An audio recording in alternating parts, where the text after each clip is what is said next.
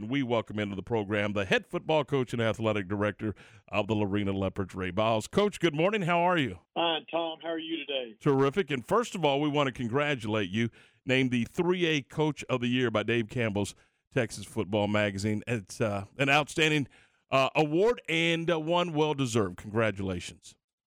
Well, thank you, Tom. And uh, again, uh, I understand you're only as good as the folks that surround you. So that's a community effort, a team effort, and a coaching effort from our whole staff. But uh, I'm blessed to have great folks around me. So thank you very much.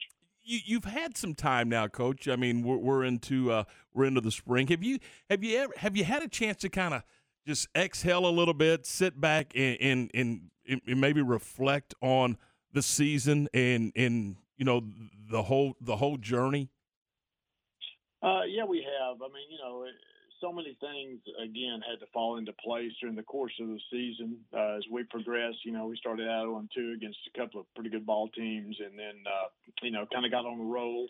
Uh, and then we were very, very fortunate. Uh, we did not have any severe injuries. I know we lost uh, one of our starting linebackers in midpoint of the year with leg injury, and then we lost uh, Reed Mickna, our starting running back, in the semifinals. And, and uh, you know, Rhett Hanson was one of the guys that was playing running back as well already at that time, and he just stepped up in the last two ball games, rushed for a couple hundred yards each time. So pretty nice to have that guy on my side. But uh, you know, as you look back, uh, a lot of things fell in place. The ball bounced right, but the main thing I think is our, our kids just continue to improve week in and week out, all through the month of November and into December. Coach, because of the fact that you have to share so many athletes, what does your off season look like, and and how? What do you have to get accomplished, or what can you get accomplished in the off season? Well, that's a great question because uh, so many of our skill kids, uh, you know, went into the basketball court uh, immediately after that that playoff game into the Christmas holidays when we uh, finished up the season, and uh, you know, helped uh, the basketball team as well. I mean, you know, we we do talk often with our coaches about they're not my football guys or they're not your baseball guys or they're our kids they're our athletes and we share them uh, out here you know we've got some cats that need to be in multiple sports.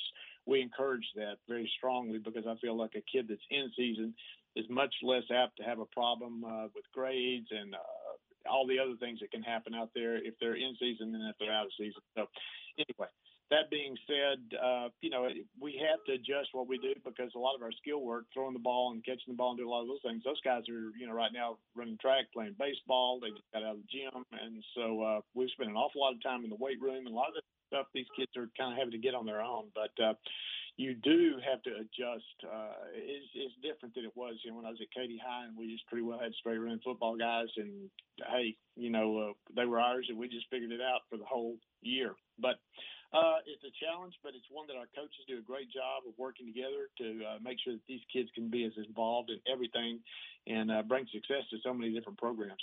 Coach, we see all the time when teams are successful, they, and especially when they're coming off of championships, that it's hard that next year or even the, the few years following that to fill out that non-district schedule. People don't want to; they're kind of nervous to play you.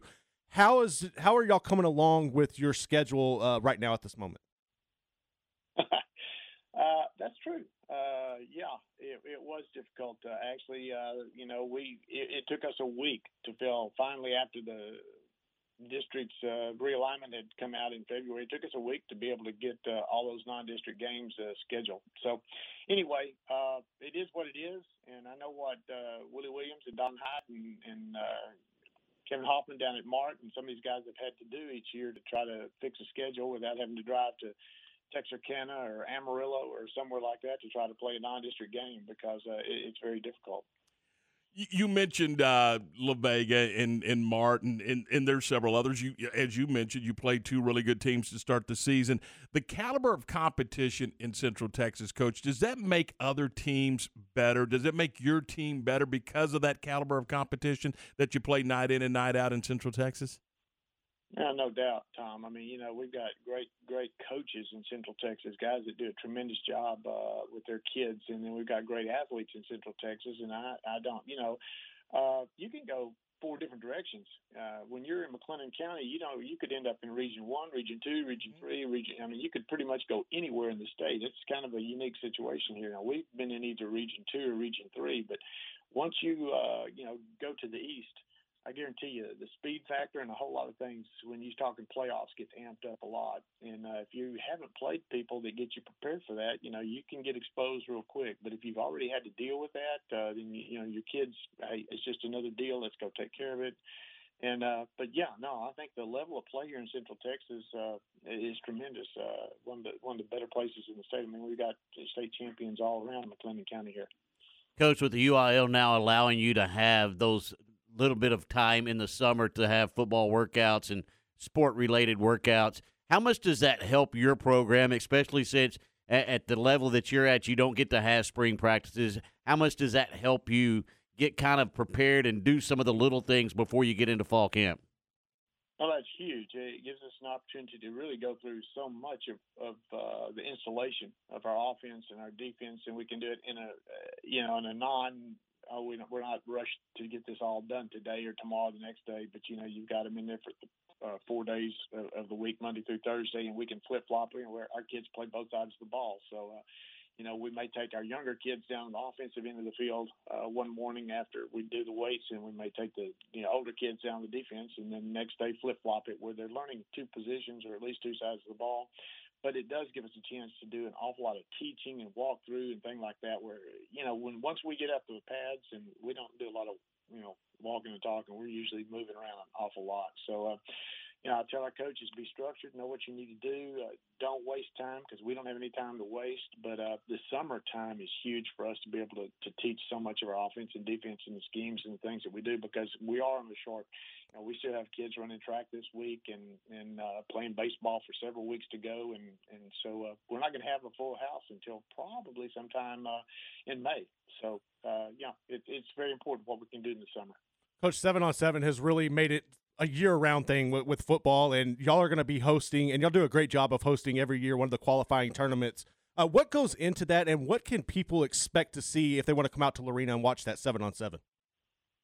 Well, it's a great thing for our kids to have a chance to get out and compete, and that will be May 7th on a Saturday. Uh, this year, the state uh, 707 uh, issued us McLennan County uh, 707 SQT uh, a 16 team tournament. So we will actually have a bracket going on up at West. Coach Woodard graciously uh, accepted one of the, the host areas up there for us. So we'll have eight schools basically from the north going that direction, and we'll have eight schools from the south area of uh, Waco coming to our place. But uh, you know, you'll see a lot of good ball. Uh, kids out there working hard. It's a competitive situation. I, I like the way they've kind of shortened it uh, to uh, you know two 20 minute halves, and I mean it's bang bang in and out, and the games are over, and, and you move on, and it's not too lengthy, and it's especially whenever it starts getting hot, and those kids are you know maybe going both ways uh, out there to uh, you know preserve a lot of stuff. But uh, the main thing with it is is just uh, kids have an opportunity opportunity to compete uh, and you get an opportunity to watch your kids uh,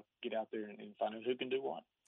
Coach, thanks. Appreciate your time. Again, congratulations. Uh, well deserved. And uh, this whole year's been fun to, to sit back and watch you guys. And and uh, we uh, we congratulate you and wish you all the best. Yeah. Thanks so much, Tom. Talk to you soon, Coach. Thanks. That is Ray Biles, the head football coach and athletic director at Lorena.